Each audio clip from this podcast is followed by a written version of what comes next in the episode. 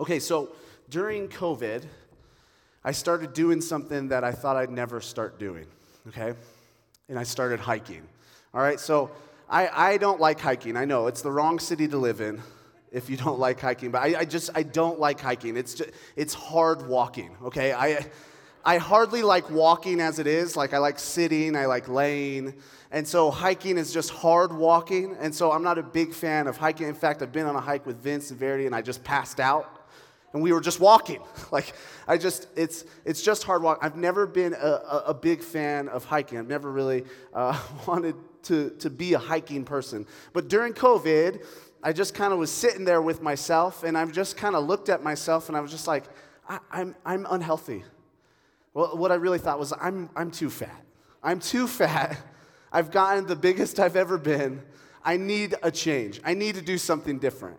And so I got it in my head one day. I just kind of spur the moment. I was like, you know what? I'm going to hike Fat Man's Loop. It's named after me. Let's do this. Okay?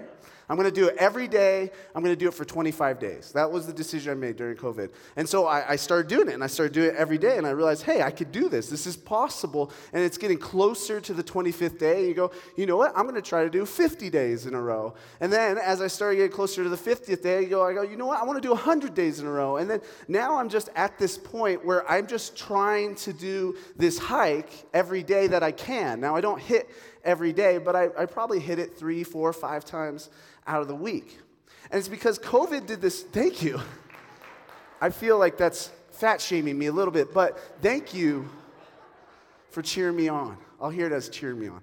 Um, COVID had this kind of thing that it did to us where we began to like re examine our lives. COVID was kind of this pressure cooker and we began to kind of feel things or see things or, or experience things that maybe we weren't experiencing when life was just status quo, but when life had been hit by COVID, we kind of began to go, hey, what, what's going on in my life? And for me, uh, you know, I, lo- I began to look at my health. What I noticed is in the church, everybody began to kind of examine their church going life. Like here, and, and, here in this church, but even you could really just see across our country, everybody began to go, hey, I'm going to examine my church going life. I'm going to examine my faith. I'm going to ask myself the question what does it mean for me to be part of the local church that I'm part of? And so COVID had this effect not just on my health, but it had this effect on all of us uh, as a whole in all sorts of ways. And one of the ways it did it is it made us go, what does it mean for me to be part of the local church? And we began to ask ourselves some questions. Some of us began to say, hey, what kind of church do I really want to be part of? Some of us began to say, hey, do I even want to be part of any church? Some, as, a lot of things were happening culturally, and some pastors were talking about, and some weren't talking about, some of us began to go, What am I okay with my pastor talking about? And then some of us go, What am I not okay with my pastor talking about? And then another group of us, went, What does my pastor need to talk about that he doesn't talk about? And, COVID became this pressure cooker for the church and, and how we examine what it means for us to be part of this local church. And part of that was because I think there was some of us, we sensed this danger on the horizon. Like for some of us, we saw that, that the church was starting to become this place in moments and in pockets where it didn't look, that the people in here didn't look that different from the people out there right? Like that when you took someone in here and that said Jesus is Lord and you compare them to someone that just said, hey, God isn't real, that their lives weren't that different and that the world really kind of influenced, that the American culture really kind of influenced the church. And so there was a group of us that said, sensed this danger and said, hey, there's this danger coming where we've forgotten our identity as a church and we've just taken on our culture's identity. I think that's part of why some people began to look at their church. Another aspect of why people, I think, began to uh, examine their church going lives is because they were discouraged by the church. As we were all locked inside and inside more, we began to watch our brothers and sisters in Christ post stuff on Facebook that we never knew they thought. We began to see how they interacted with people. And if you're like me, you'd post something and you'd see how uh, brothers and sisters in Christ would interact with non Christians. And you'd go, What is going on here? Why are my brothers and sisters in Christ not loving the way that they're called to love? And so a whole bunch of us also, we, began, we became discouraged by the church. We said, Is this really the people of God? How could this be? Today we're starting the book of Nehemiah. Today we're starting the book of Nehemiah. And here's what the book of Nehemiah attempts to do it attempts to answer the question what does it mean for us to be the people of God?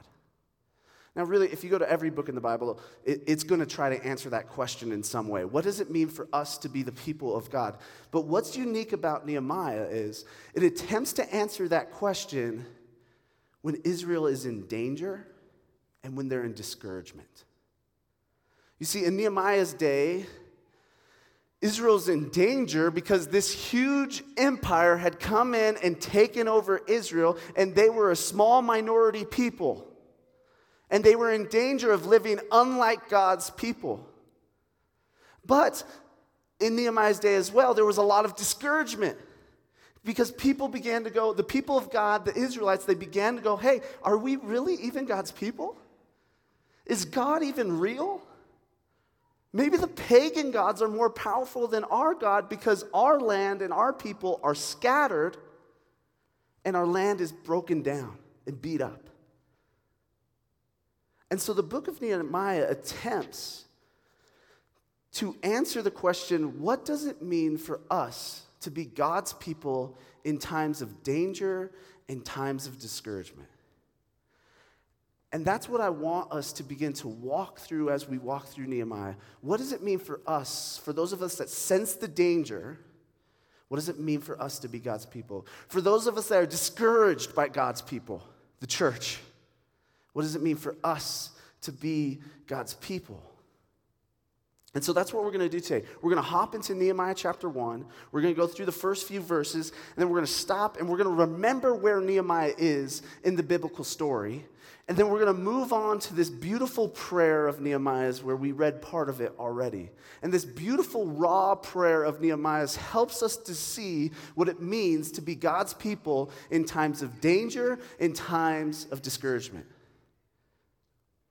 This is only possible because God, Jesus has grafted us in into God's people, right? Sometimes we read the Old Testament and we're like, ah, that's just history or that's just, you know, the Old Covenant. And, and some of those hermeneutics, some of those ways of, to interpret the Bible are important, but we forget that what God wants for his people, although it might specifically play out differently because of Jesus, he still wants for us.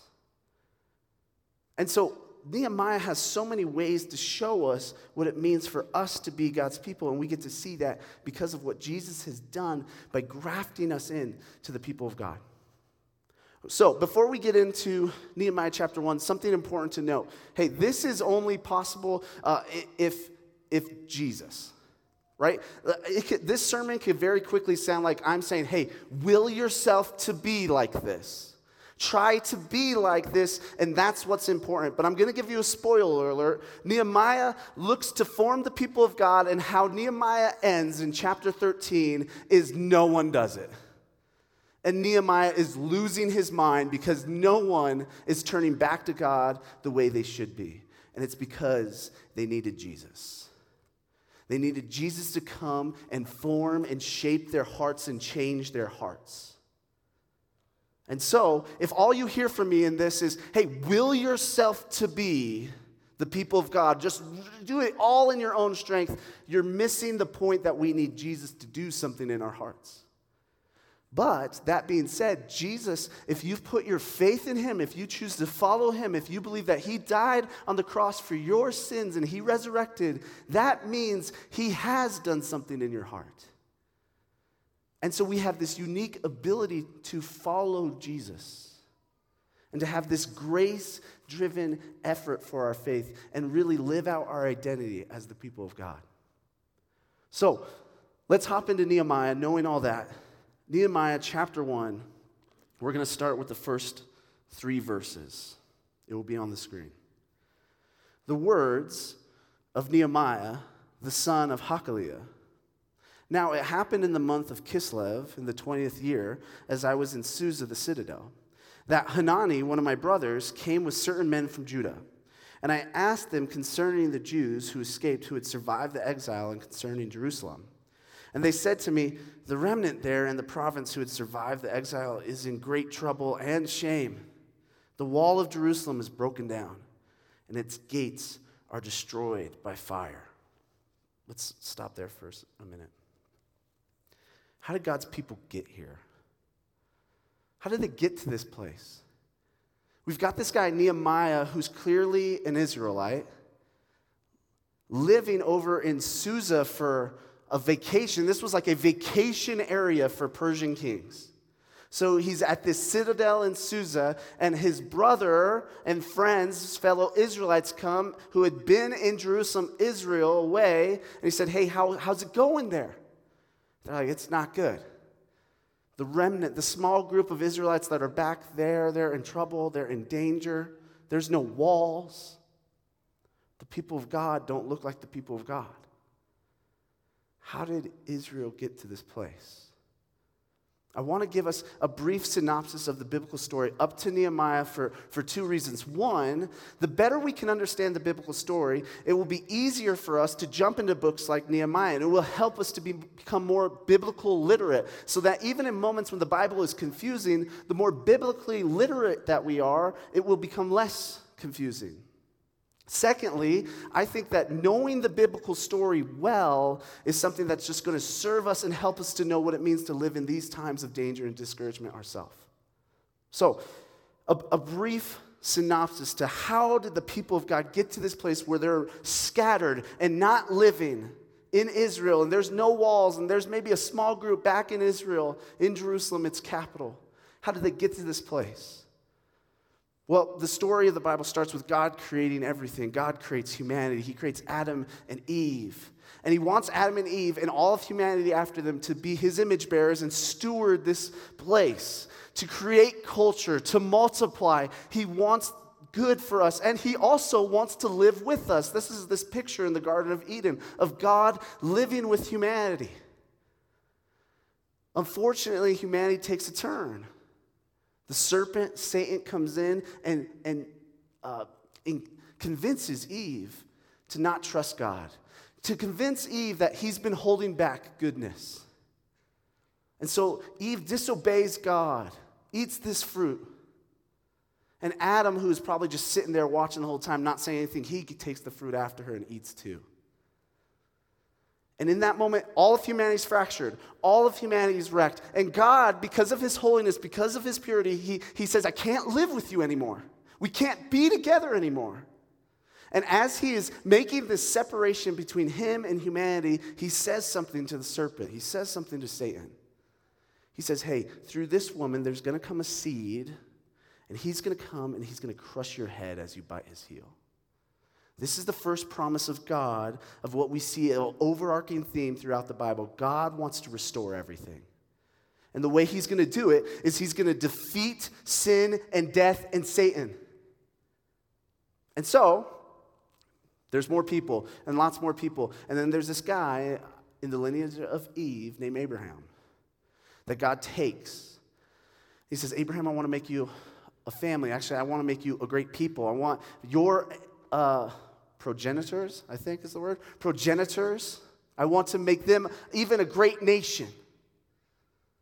And so that's what God does. He takes Abraham, his family gets bigger and bigger and bigger, and his great grandbabies have more grandbabies, and they become this big family until they find themselves in Egypt in this time where, where they were in famine, and so they're living in Egypt, and then they get bigger and bigger and bigger, and then eventually, many generations have passed, and Egypt forgets the, the kind of this deal and the favor that Israel had had with them, and the Pharaoh of Egypt decides to enslave all the people of Israel.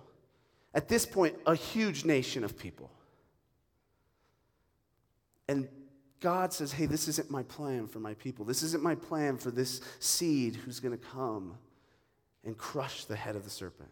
So he, he gets this guy Moses and he says, Hey, Moses, I want you to free my people. I want you to go to Pharaoh. I want you to free my people. And that's what God does. He frees his people. He takes the people, he takes them out of Egypt. And then what God begins to do is he doesn't just free a people, but he begins to form a people. He begins to create a people. He begins to make them truly a nation. He gives them this law, this good and beautiful law for them to live by. He helps them to know what it means to be God's people and how they're supposed to live. And Moses, when he's getting to the end of his life, he has this conversation that's referenced in Nehemiah, and he says, Listen, your guys' hearts are hard. You really need someone someday to come and change your hearts. You're not going to be faithful to God, and when you're not faithful to God, what, what's going to happen is God's going to scatter you. You're going to be scattered. Other countries are going to come in and they're going to take you over, and you won't even really be a people anymore. And so, after that, God's people, Israel, they try to be God's people. They try to live as that. But time and time and time again, they fail. And sometimes they turn back, and sometimes they turn farther away. And they do this for a long time until God says, You know what? I told you that if you turn from me, I'm going to scatter you. I'm going to let other countries come in and take over. And so, first the Assyrians came in, then the Babylonians, and then the Persians. And they came in in different generations, and this began this time of exile. You might hear when the people of God were in exile. Because what happened is how they did things back then is countries would come in and they would kidnap pretty much everybody and bring them over to their country to be slaves or servants or whatever so that the people left in Israel, they just wouldn't even be a people. Or they wouldn't even be people that had value in their eyes. And this happens for a long time that the people of God are in exile. This isn't just like a 25 year period. It's at least a 70 year period, and really it keeps going until Jesus returns because Rome eventually takes over Israel. And so the people of God are in exile until one day this king, King Cyrus, says, Hey, I'm going to send all the people of God. I'm going to say, Hey, you can go back to your land and you can form your people. And so what happens is this guy, Zerubbabel, fun name, he goes and he, he rebuilds the temple. He says, Hey, if we're going to be God's people, we got to remember God. We're God's people. So I'm going to build his temple, which represents his manifest presence and where we worship him. So he builds the temple. Then this priest came, his name was Ezra. And, and fun fact Ezra and Nehemiah used to be one book, but then it got separated. So we're kind of starting in the middle of the book, okay? Maybe not smart, but that's what we're doing.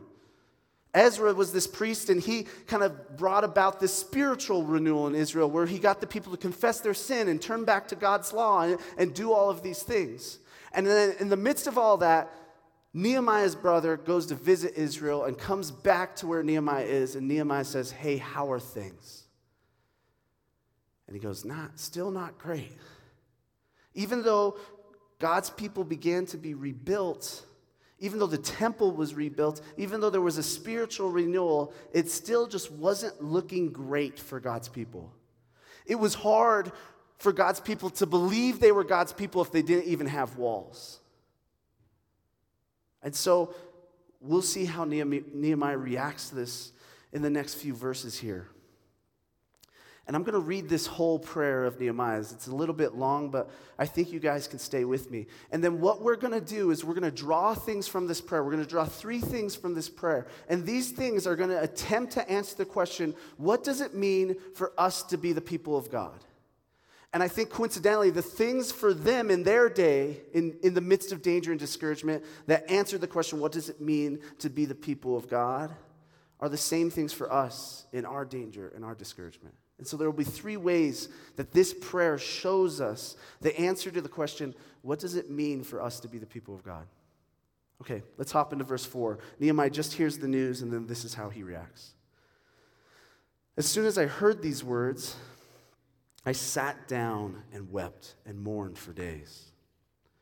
And I continued fasting and praying before the God of heaven. And I said, O Lord, God of heaven, the great and awesome God who keeps covenant and steadfast love with those who love him and keep his commandments. Let your ear be attentive and your eyes open to hear the prayer of your servant that I now pray before you day and night for the people of Israel, your servants, confessing the sins of the people of Israel, which we have sinned against you. Even I and my father's house have sinned. We've acted very corruptly against you and have not, have not kept the commandments, the statutes, the rules you've commanded your servant Moses. Remember the word that you commanded your servant Moses, saying, If you're unfaithful, I will scatter you among the peoples. But if you return to me and keep my commandments and do them, though your outcasts are in the uttermost, uttermost parts of heaven, from there I will gather them and bring them to the place that I have chosen to make my name dwell there.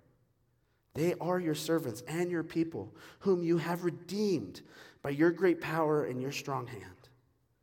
O Lord, let your ear be attentive to the prayer of your servant and to the prayer of your servants who delight to fear your name. And give success to your servant today and grant him mercy in the sight of this man. So Nehemiah hears about the state of Israel and he's discouraged and he feels his people are in danger and he just prays this beautiful, raw prayer to God. So, here's something we have to know before we, we, we get into some of the ways these, this prayer answers this question what does it mean for us to be God's people? Is Nehemiah is not just history. Right? Certainly, the Bible is history. A lot of the Bible is history. Some of the books, in particular, have a more historical bent to them, and Nehemiah is one of those books. But Nehemiah knows what he's doing when he writes this stuff down. He knows what he's doing when he writes this stuff down. He wants to form a people. So when we see this prayer, Nehemiah's not just saying, hey, I just got to show them my journal entry from that day. He's trying to say, hey, here's what God was doing in my heart, and I want that to form us. I want us as the people of God to pray a prayer like this. And so Nehemiah is saying, hey, for us to be the people of God, we have to pray, pray prayers like this. It's history in that Nehemiah really prayed this.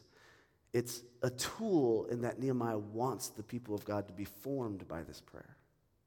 And so I want us to be formed by this prayer. What does it mean for us to be the people of God? What does it mean for us to be the people of God? And how does this prayer show us some things that help us answer that question? The first thing is this for God's people then and God's people now, it's never too late to realign yourself with God and His purposes. Okay? It's never too late for God's people right now to realign yourself with God and His purposes. This, this prayer is so clearly a prayer of Nehemiah going, Man, we got this all wrong. We have messed up. We didn't do this right. Everybody's at fault. We deserve what we've gotten. But he's also saying, in fact, I want me, Nehemiah, and the people of God to turn back to you because I know your love is faithful and steadfast. And I know that if we turn back to you, you will receive us with open arms. It's never too late for God's people to realign themselves with God and his purposes. Church, if in these times where we're discouraged and things feel dangerous for the church here, if in these times we don't think we can turn back to God and His purposes, we're going to have a problem. When we see danger on the horizon, when we're discouraged by the church, what we have to do ourselves is go, hey, how do I turn back to God and His purposes? How do I realign myself with God and His purposes? It's never too late for us to turn back. Our lives can be in ruins, the church in America can be in ruins, and it's still not too late for us to turn back to God and realign ourselves with His purposes. Amen, right?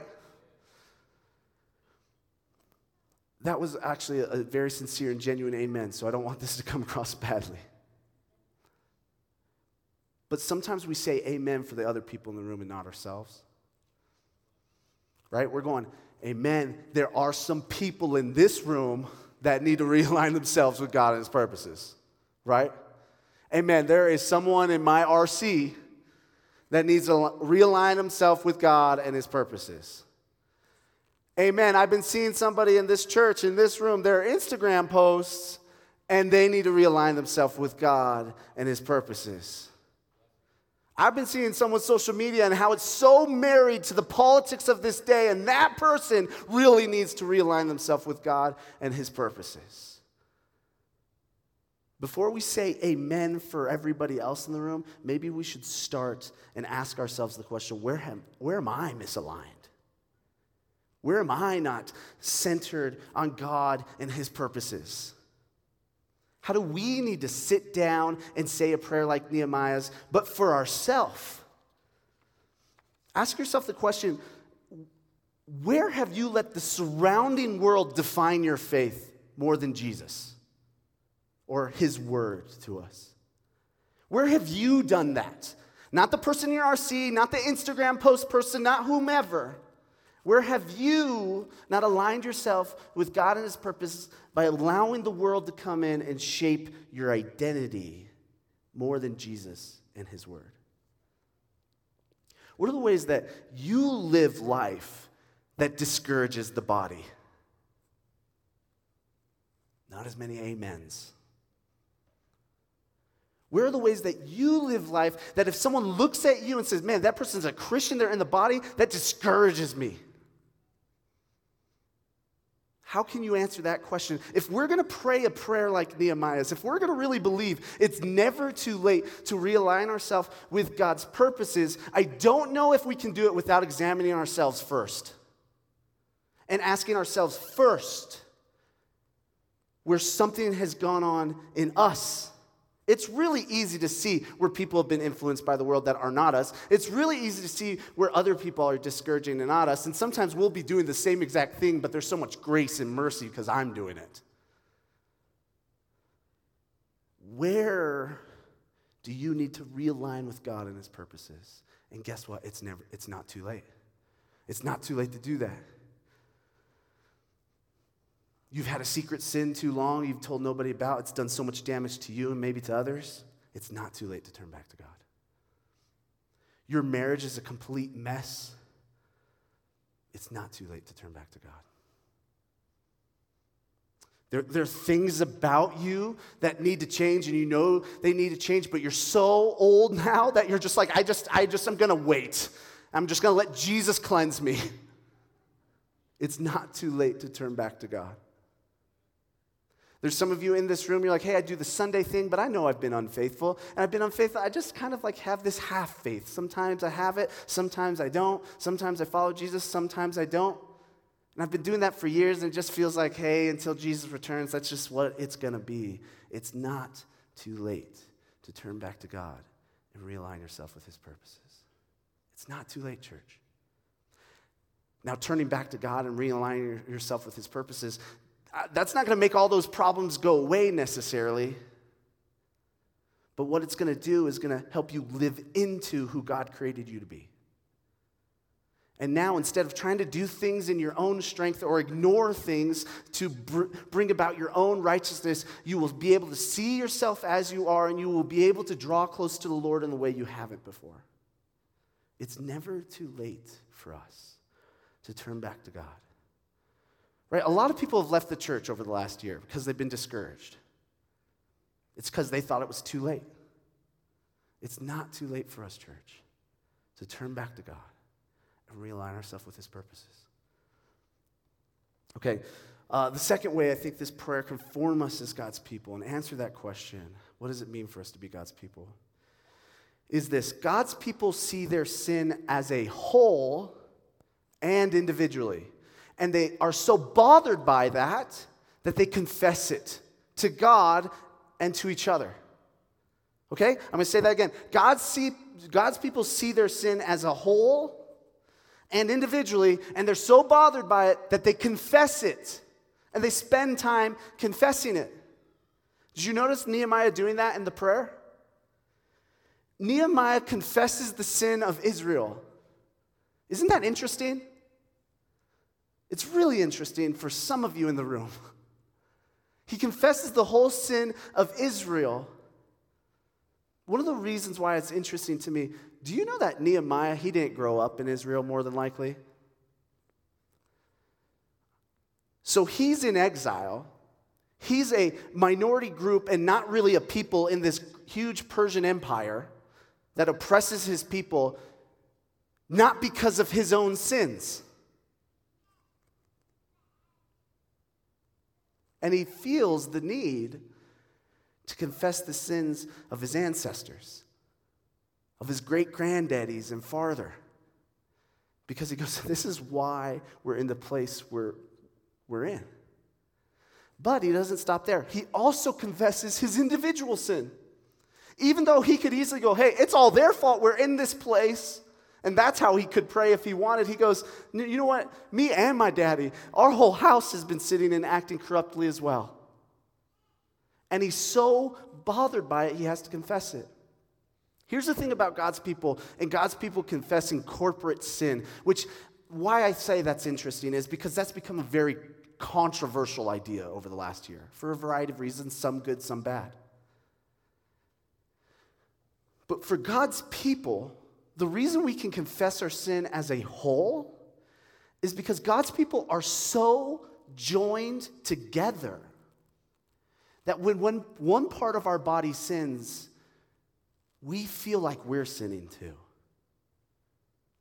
Like when, when one part of the church sins, we are so joined together as the body that we feel like we are sinning too, and so we confess it. Or we could get defensive and defend ourselves and say, hey, I'm not doing that. But I'll tell you what, when my non Christian friends come to me and they say, Hey, Anthony, I saw this video on the news and this church was doing this and uh, American evangelicals are doing this. I have a choice. I can go, Well, not me. I'm awesome. Or I could say, Man, I know. I am sorry. I don't know why we're doing that. I, I, I am a pastor. I have to figure this out. I will try to figure like and, and that's honestly what I will say to my non-Christian friends. Now, if I said, hey, no, I'm awesome, I'm a great Christian, they'd be like, he's not getting it. It's weird to me that the world knows our theology better than us sometimes. Like they know the church is joined together as the body. The world doesn't even know why they know that. I think it's the spirit working and doing things. They know the standard. and I think it's the spirit working to us and going, hey, if, if I have to make prophets out of somebody, I'm going to make it out of non Christians just to mess with everybody. we are so joined together that we can confess our sin corporately. But we also have to see where we individually are sinning, where we have messed up. And we have to acknowledge all of that to God. This is what God's people do. We are so bothered by our sin that we confess it. This is why every service here, we have a confession moment where we try to sing a song or pray a prayer around this idea of confessing our sin together. This is what God's people do. We're bothered by our sin, so we confess it together, which feels like a really big downer and a really big bummer. But it is so good for us to confess our sin. It helps us to see who God has really made us to be. It, help us, it helps us to remember the grace and mercy He has for us. It helps us to remember that we can't save ourselves. It helps us to remember that God is on this continuing uh, redeeming of us each and every day. That's why we confess our sin. God's people are so bothered by their sin, they confess it together as a whole, even when they're not part of that particular sin and individually. It's right there in Scripture with Nehemiah doing that. This is what God's people do. Church, the plank is in our eye. Are we going to see it and confess it? Okay. The third way that, that this prayer helps us to know what it means to be God's people is God's people know God's story and that is what helps them to interpret the times. I need to take another drink. It's dry. Flagstaff's a dry place. So God's people know God's story, and that is what helps them to interpret the times. Nehemiah knew where he was in God's plan. He knew the story, he knew the Bible. So when he finds himself in this situation where his city that he's supposed to have grown up in is in ruins, he knows what to do because he knows the story. And when I say he knows God's story, I mean he knows the Bible. He knows the Bible, he knows the Old Testament at that point. And so when God's people find themselves in this place, he knows exactly what to do. He knows that he can turn back to God. That he doesn't have to spiral into despair, although he gives God his despair. And in Nehemiah, we're going to see him despair again. But he knows that he can turn back to God and he can invite others to turn back to God, and they can begin this rebuilding of God's people amongst the remnant. He knew the story, he knew the Bible, and so he could interpret the times, he can interpret what he was supposed to do. He knew God's story. Do we? Do we know God's story? Do we remember God's story? When the times are dangerous for us, do we know God's story well enough to know what to do in the danger? When the times are discouraging for us, do we know God's story well enough to know what to do, what to remember? So, for those of us that fear the danger of culture consuming us, there's parts of the story that I feel like we've forgotten. Have we forgotten that the gates of hell can't prevail against the gospel? It's Jesus' words, not mine. Have we forgotten that we are to fight the good fight of faith, not the bloody, disgusting fight of the culture wars? I'm serious. Like, we, have we forgotten we're, we're to fight the good fight of the faith? Have we forgotten that Ephesians says that the earth is Christ's footstool? It's not just some fun imagery. Paul is trying to say, hey, everybody is under Christ's reign. Christ is king and you're not. And no empire is, no matter how much it looks like it is. Christ is king. Have we forgotten that, church? When we see the danger coming in, that there's so much of the biblical story that we can latch onto in hope because of what Jesus is doing. For those of us over here discouraged by the church, looking at the church and looking at the body of believers and going, man, they're just not living up to their, their identity in Christ, I think we've forgotten the story too. Have we forgotten that God's people have always been knuckleheads? With or without the Holy Spirit? Like you can read in the Old Testament, God's people being knuckleheads, and you can read in the New Testament, God's people with the Holy Spirit being knuckleheads. At one point in the New Testament, God drops dead a couple because they lied. It's a hard story, and that's for another day. Sorry to give you some doubts and things to spiral with, but God's people have always been knuckleheads. Have we forgotten that the, that the gospel, it's tossed on all kinds of soils? All kinds of different soils, and because of what sort of soil is in those people's hearts, and what God is doing determines what grows and what sort of faith they have and express. Have we forgotten that the, the founding members of Jesus' kingdom were prostitutes? Oppressors, cowards, wannabe revolutionaries. Not a healthy group. Have we forgotten that the church, us, we're always going to be a mess, or there's always going to be messy people in here, in this room, because Jesus came to save the sick, not the healthy. We can pretend we're healthy, we're just fooling ourselves. Have we forgotten that? So when we're discouraged, I think there's a lot of the biblical story we've forgotten. Now, it could sound like I'm saying, hey, then don't do anything. If you sense the danger coming in, don't do anything. I'm not saying that. What I'm saying is that when we understand the danger, we realize we have a greater hope that's in Jesus, and Jesus will do a work no matter what. And we can hope in that. And we don't have to fight this divisive, judgmental, bloody culture war in these in this room, in our local churches. Right? I'm watching it. Churches are dividing over and over again, and they're just becoming echo chambers of people that all think the same. And it's all along the cultural, political lines. What is going on, church? I'm serious. That's not who we are. You can sense the danger of the culture coming in and consuming us. I think it's a real danger. But what we do in that minute is we go, hey, let's press more deeply into Jesus. Hey, let's be ride or die with each other.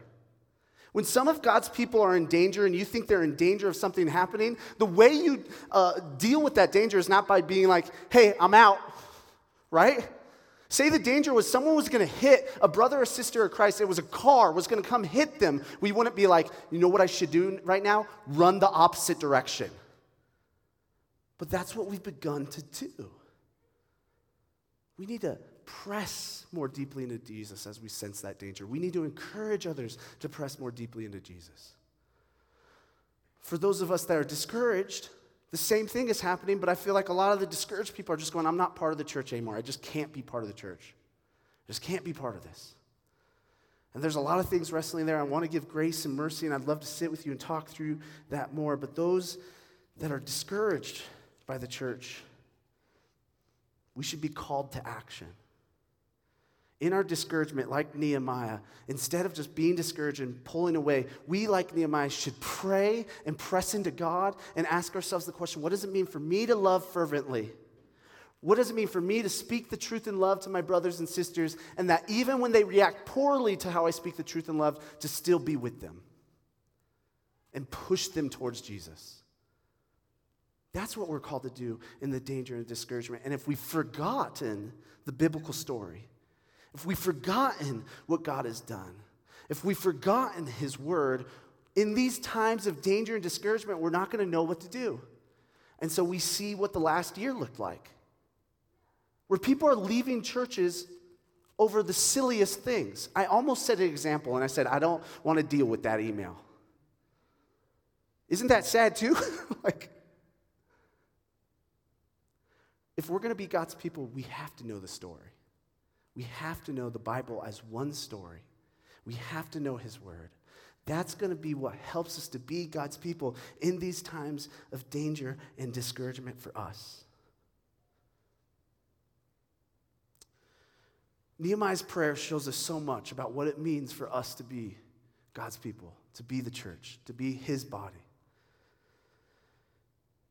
It shows us that it's never too late for us to turn back to God. The church could look like it's in ruins to you, but it's not too late. Your life could look like it's in ruins, but it's not too late to turn back to God and realign yourself with His purposes. His prayer shows us that it's important for us to acknowledge sin corporately as a group and individually. His prayer also shows us how key it is to knowing the Bible, knowing the one story knowing God's story, knowing God's word, and how important that is for God's people for us to interpret the times that we're in.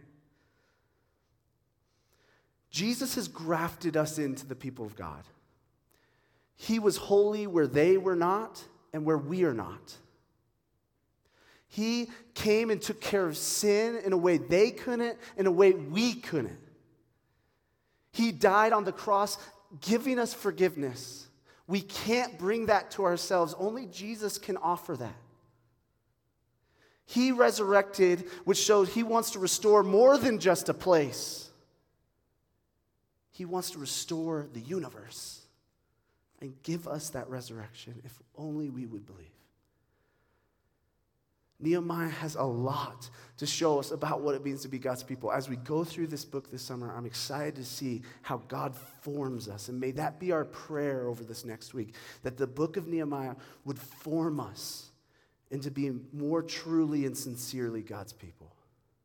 May we be his people. May we hear that call. May we do it driven by the grace that Jesus has extended us. Amen, church? Amen. Let's pray. God, thank you. Thank you that all those years ago, when you were speaking through Nehemiah as he was writing this down and doing these different things, that you wanted to speak to us too. God, I have a few prayers for us as we get into this book of Nehemiah. One is that we would uh, understand how, although we are in a different context than Nehemiah, that there are things for you to say to us through the book of Nehemiah. Would you give me, as, as the person who's going to teach the bulk of this here over this summer, would you give me the ability to teach it well, to hear from you, God? I don't want to just preach my own ideas, God. I want to preach what you want to say. Help us to hear from you. Help us to know you more. God, I, I, said a lot this morning, and it can feel like, oh man, who are we? What are we going to do? Like, well, what's the place we're in? God, please let the words I, I spoke this morning be something that encourages us into being a more faithful people. That encourages us to love you more. That encourages us to love each other more. That encourages us to love God's church, his people more. God, help us to be that people. Let us see the beautiful thing that we have the Holy Spirit in us. And that's something the people in Nehemiah's day didn't have in the measure that we have it. God, thank you and help us. We need you. Amen.